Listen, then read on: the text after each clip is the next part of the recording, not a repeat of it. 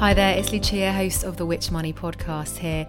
Before we start today's episode, I just wanted to tell you about a really handy new tool from us here at Which, and even better, it's free. It's called My Money Health Check. All you need to do is answer a few quick questions about your finances, and then we'll do the rest, pointing you towards our brilliant Which advice that we think you'll find really useful. Once again, that's My Money Health Checks. If you want help with cutting your bills or making your money go further, it's the place for you. Just head to which.co.uk forward slash My Money Health Check.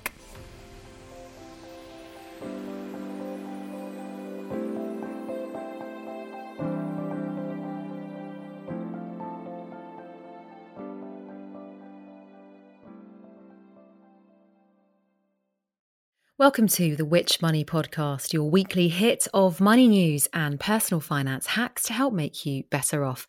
I'm your host, Lucia Ariano, and here's what's coming up this week. Unfortunately, the likelihood is that if you're looking for a new energy deal at the moment, you're not going to be finding huge savings. Energy was relatively cheap last summer, so if you signed up to a fixed deal then, and it's ending now, then you're likely to be seeing an increase to your bills deliveries have become more difficult. Now you compound that with challenges of getting hold of fuel as well. There's a real concern there that that could lead to shortages and an increase in the price of food on supermarket shelves. Our resilience it is somewhat on a knife edge, and, and the supply chain can get throttled with some idle talk that then leads to headlines, that then leads to, I hate to say it, but panic buying. In a week that's left our heads spinning, I'm thankfully joined by Which experts Adam French and Sarah Ingrams to cut through the noise and answer your questions on the wild price hikes affecting energy, fuel, and food prices, with plenty of advice on what to do if you've been affected and how to cut the cost of your bills. We are Which. I'm recording this week from northwest England, which is a drive just shy of 300 miles from my flat back in London.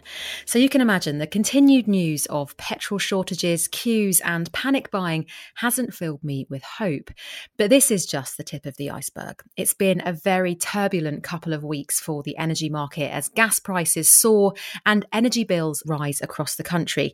Now, already nine companies have gone bust this month, affecting 1. 1.7 million customers, and experts fear more will follow suit.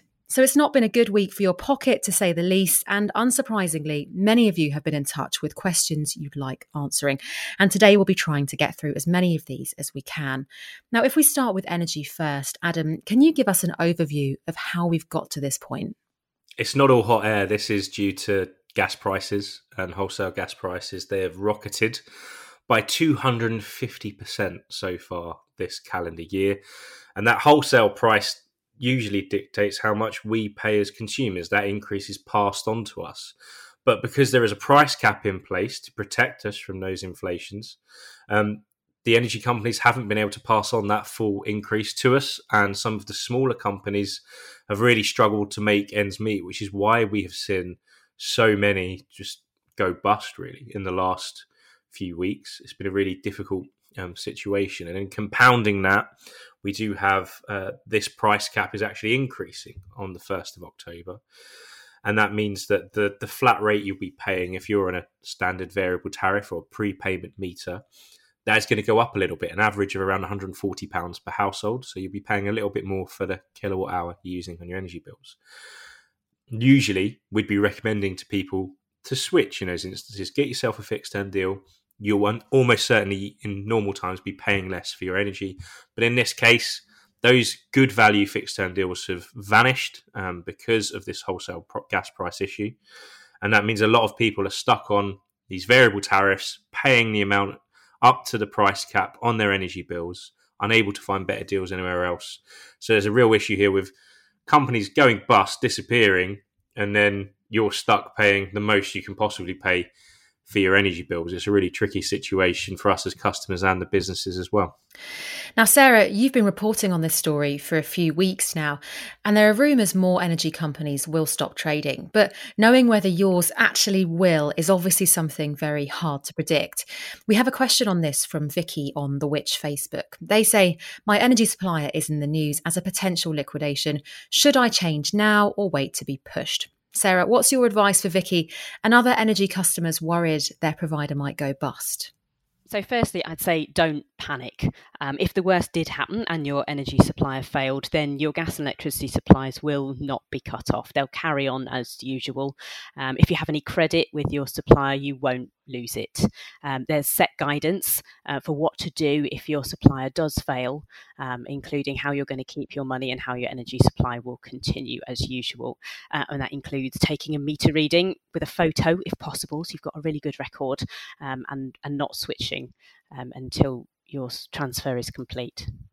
And in the event your provider does go bust, what happens then? We have a question from Sinead, again from the Which Money Facebook, saying Avro took our direct debit on the day they went into liquidation, but it's not showing on our account. Who do I contact to confirm we will get all we're owed back? Typically, if your energy provider does go bust, uh, the process is that you'll move across to the supplier of last resort. That will all be done for you. Ofgem, the regulator in this space, will decide who you're moving across to, and you'll end up on the variable tariff with them more than likely. That process can take one to two weeks, probably a little bit longer at the moment, considering everything's going on. So maybe more towards the two weeks of that time scale. And the advice is always don't switch, don't do anything during that time. Just sit tight and wait to move across. And when that happens, you're your credit will move across, any debt you owe the company will move across, your all your payment information should move across as well. Relatively simply, you just need to give it a bit of time. But then instances like this do happen where you had payments on the day it went bust, for example. Now, there's lots of different reasons that could have happened. The, the fact that the business ceased trading means it's hard to get to the bottom of that, unfortunately. But as long as you've got the evidence of that money leaving your account, then that should be all you need to show your new supplier to show you have paid that. So there could be a bit of a teething issue initially, and it's not uncommon for that to happen if you've got sort of certain things happen on the day of business went bust. But the important thing is you've got your bank statement showing that payment has been made. You shouldn't be asked to make that again. That should be credit on your account. You just might have to show that to your new supplier when they're confirmed to to sort things out there these these issues can happen. Thankfully, few and far between. But as long as you've got that evidence, you should you should be absolutely fine. So, if your supplier has stopped trading, the, the advice is not to switch now. But what about further down the line once your transfer is complete, or for any customers currently on a cheap fixed rate deal that's due to end? Is it worth switching for a deal to replace it? And is there actually much difference between the energy deals available at the moment? So, if your supplier has gone bust, wait until you've been transferred to a new supplier before you switch. As Adam says, this can take a little bit of time, um, but waiting till you're with that new supplier and have your account set up uh, will help ensure that any credit that you had will be restored to your account and that the transfer across is as smooth as possible. Unfortunately, the likelihood is that if you're looking for a new energy deal at the moment, you're not going to be finding huge savings energy was relatively cheap last summer. So if you signed up to a fixed deal then and it's ending now, then you're likely to be seeing an increase to your bills.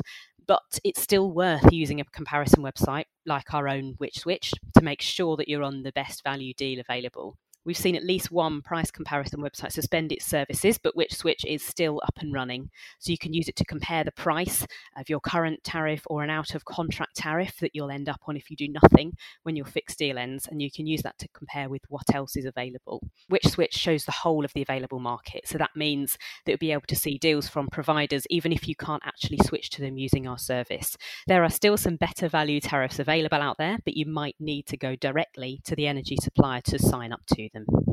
So, with the new energy price cap, customers on standard tariffs will on average see an increase of £139 more a year. But for people who used to be on a cheap fi- fixed deal, the difference could be hundreds. And here's where the raft of other ways to save on your energy usage could make a difference. First, let's hear from Angela Terry from climate action group One Home on what we can do to help keep our homes more efficient and combat price rises. The main thing is the fabric of your home. Where is the heat? So you are paying to condition the air in your home so it's warm. So you don't want it to leak out. You want ventilation, of course, but you don't want it accidentally leaving your home. So what you're doing is insulating your home, but you're insulating against huge price rises as well. So it's a win win. Now, some of the steps are actually quite easy to do you can do them yourself or you can get someone in to do it. So so there is a well established industry out there who can do this sort of thing if diy isn't your favorite spending of a weekend. Rolls of mineral wool insulation in your loft for 30 centimeters. We all had that school ruler which is a foot. That depth in your roof will save you uh, about a quarter of your energy leaving the house basically if you have an uninsulated roof. And the and the really good thing is that the cost of doing that if you're a detached house is a cup probably about two to three hundred pounds. You will get that money back in the first year as Angela says there, insulation can make a huge difference.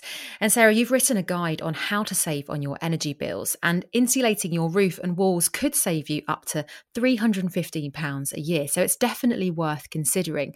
Can you give us a few more of your top tips? Sure. Um, energy saving is really key to help cut your bills and your carbon footprint as well. Other quick things you can start doing to use less energy in your home include not leaving your gadgets on standby, so unplugging things when you're not using them and turning them off properly. Um, fitting a water efficient shower head might, might sound a little bit um, separate from your energy bill when we're talking about water, but actually these keep your shower feeling powerful and cutting down on your hot water use. If you're lo- using less hot water, you need to heat less of it thinking about only running your um, appliances such as your washing machine and your dishwasher when they're full um, and using the energy efficient programs if they have them. Um, and perhaps not a good thing to say when we're sitting on a, a rainy morning, but uh, seeing whether you can dry your washing outside or on an airer rather than putting it into the tumble dryer also worth thinking that um, about how you're using the heating in your home. Um, so if you're not using certain rooms, can you turn the heating off there? If you have heating controls fitted to your boiler and thermostatic radiator valves, using those effectively to make sure that your home is comfortable, um, but not using more gas than you need to to heat it and besides energy use in your home, other things you consider can consider specifically about your bills um, include how you're paying. So it's it's typically cheaper to pay by direct debit than to pay when you receive a bill, um, pay by cash or check, or to have a prepayment meter. You may also, with some suppliers, pay a little bit more to receive paper bills through the post. So, considering both of those can help bring your energy bill down a bit. Finally, it's worth, if you're concerned about rising costs, checking whether you qualify in, for any government schemes or benefits. So, for example, the warm home discount, which is £140 off your electricity bills if you get the guarantee element of pension credit, or there's the cold weather payment or the winter fuel payment. So, do look into those if you might be eligible. We are. Now, moving on to fuel, we've all seen or heard of the recent queues at petrol stations and even pumps running out. But speaking to the president of the AA, Edmund King, he says it's down to headlines causing panic buying, not a shortage of petrol itself. There is plenty of fuel at source, and that has never been a problem. In the past, we've we've had fuel crises. You know, we've had tanker drivers strikes. We've had fuel protesters in, in the early 2000s. Uh, there was a problem in Scotland in 2010 when there was really heavy snow and fuel couldn't get through. So, you know, we, we have had situations like this. What was different this time? It actually came about really quickly and it hit home just before a weekend, which does make things worse because on a Friday, many businesses fill up for a Monday. So it wasn't just private drivers queuing up. There were many businesses that thought, hmm, well, if there is a problem, let, let's fill up now. There was never a problem at source.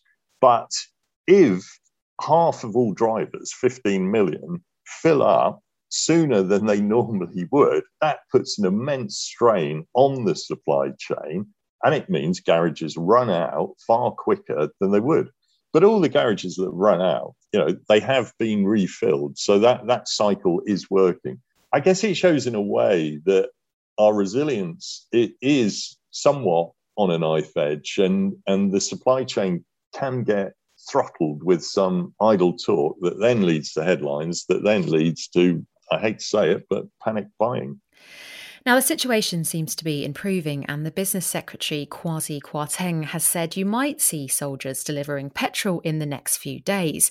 Though, literally, as I was researching this for today's show, someone from my team at Which sent a photo of the queue for their local petrol station reaching outside their house, which happens to be half a mile from the station.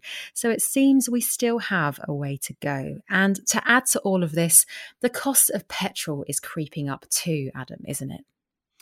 That's right. The price of petrol actually hit an eight-year high um, wow. in this recent few weeks. Hasn't been this expensive since 2013. I think you're looking at something like a hun- one pound thirty-nine almost. Um, the price of diesel and then around one pound thirty-seven uh, for for the cost of petrol. Um, it's quite a lot of money when you're filling up a tank, especially mm. if you are regularly having to drive um, for work. And you know, I personally I spent a large amount of my Sunday morning having to drive around. I live in Norwich, fine city, really? driving around trying to find a station with fuel, and there was absolutely no luck anywhere. And the lights were still on. You still think you're getting there, you get there, see a sign, and mm. no fuel. Sorry. I, mean, I had to drive actually for work on Monday, and then I had to get a train and spend several more hours away than one would have liked. Um, but you know, this is a story that was repeated across the country where people mm. struggled to get hold of fuel, couldn't get to work, couldn't do the things they need to do, dropping kids off at university, all those kind of things. It's incredible the impact it can have so quickly, and largely it was down to people panic buying in response to reports of of fuel supplies becoming an issue. Um, as I say, the, the cost of fuel being high as well has just made it even more difficult for people, and another hit um, to our pockets, unfortunately. And on this point, I have a question here from Gary on Twitter at Which Money, which really puts it all in perspective. He asks if there's any support or protections available for anyone unable to work if they can't get fuel. And Gary's a self employed driving instructor. Well, clearly, for a lot of people, they can continue to work from home as they have been doing for the last year and a half. But if you're self employed and you're reliant on using your car to get to work, then it really is up to some kind of agreement with your employer.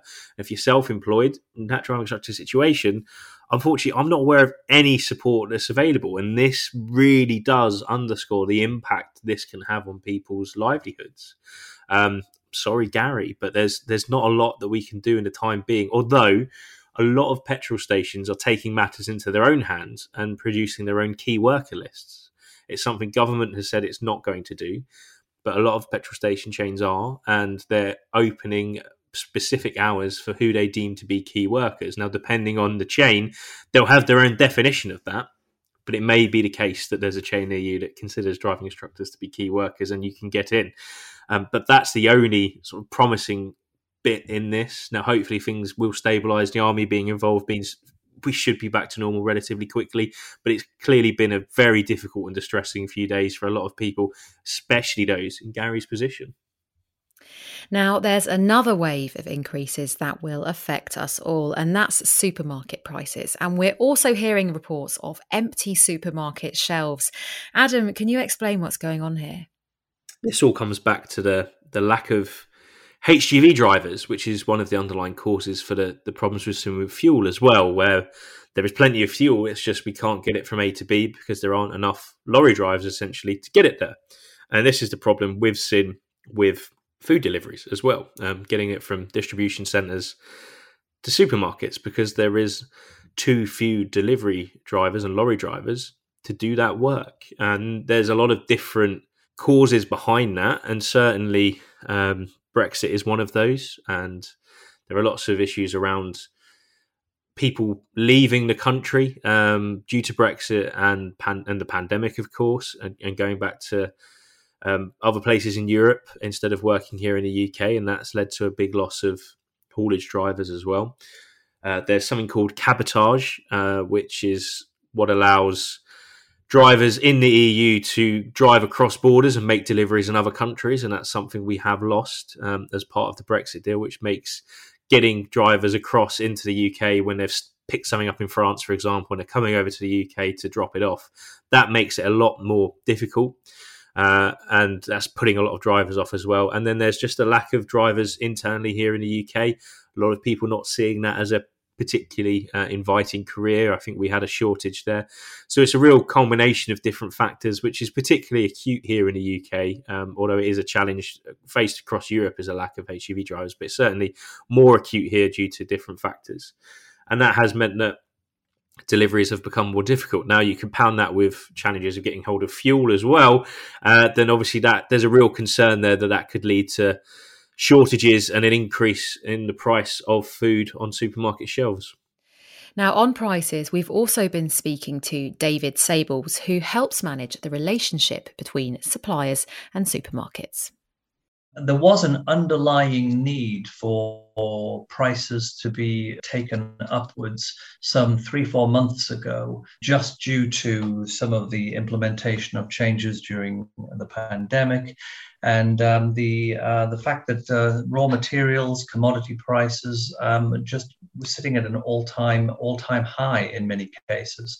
So we've sort of seen uh, the the the impact of pricing which will come in in the next six weeks.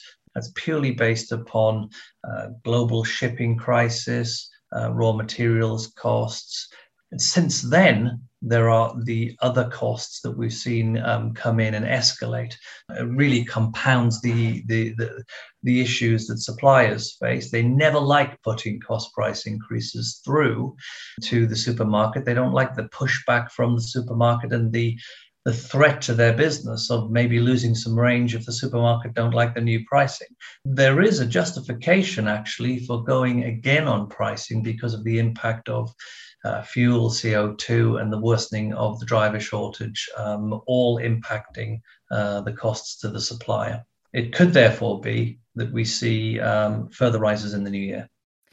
So, if it's only a matter of time until the kinds of price hikes we've been talking about today are passed on to customers at supermarkets, it's more important than ever that we're savvier shoppers. And just looking at our monthly supermarket price analysis, where which compares the cost of a typical basket of stuff from the biggest supermarkets, the difference last month was 40% between the cheapest Lidl and the most expensive Waitrose.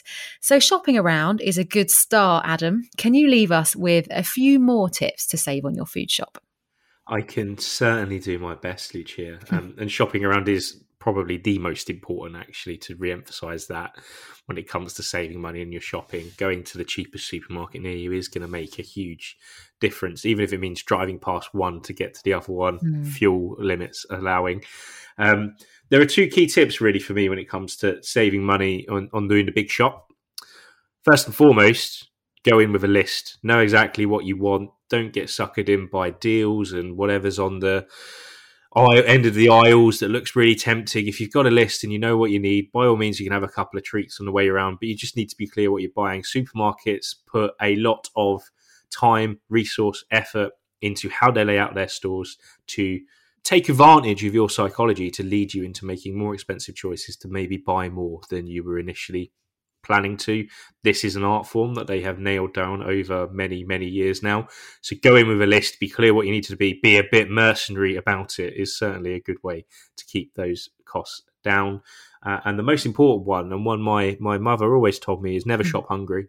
uh, you're much more much more uh, likely to to end up buying more than you really thought, or treat yourself to something else. So go shopping after you've had a meal with a list and that is the best way to try and keep costs down. There is some stuff around making sure you're not always looking at the shelves on eye level as well. Make sure you check the bottom shelves because that's where you're much more likely to find cheaper things because supermarkets know that your eye is drawn to what's at eye level first. So it's important you're scanning the shelves mm. as well to see the best deals on different items. For example, you'll probably notice that the supermarket own brand products are often on the lower shelves and it's because your eye's drawn to the the middle shelves first. That's where the more expensive branded products are often located. So there's little psychological tricks like that that as soon as you're savvy to them, you can get around them and hopefully save a few quid on your weekly shop. Thanks so much to Sarah and Adam, and thank you for tuning in to this week's episode of the Which Money podcast. If you've enjoyed the show, please take a few seconds to leave us a review after listening. And feel free to pop in any questions or feedback you have on today's topic, and we'll see if we can address these in a future show. And of course, you can also find us on social media at Which Money and online at which.co.uk forward slash money. This episode of the Which Money podcast was produced, recorded, and edited by Rob Lilly with additional support from Ian Aikman and Kim Carver.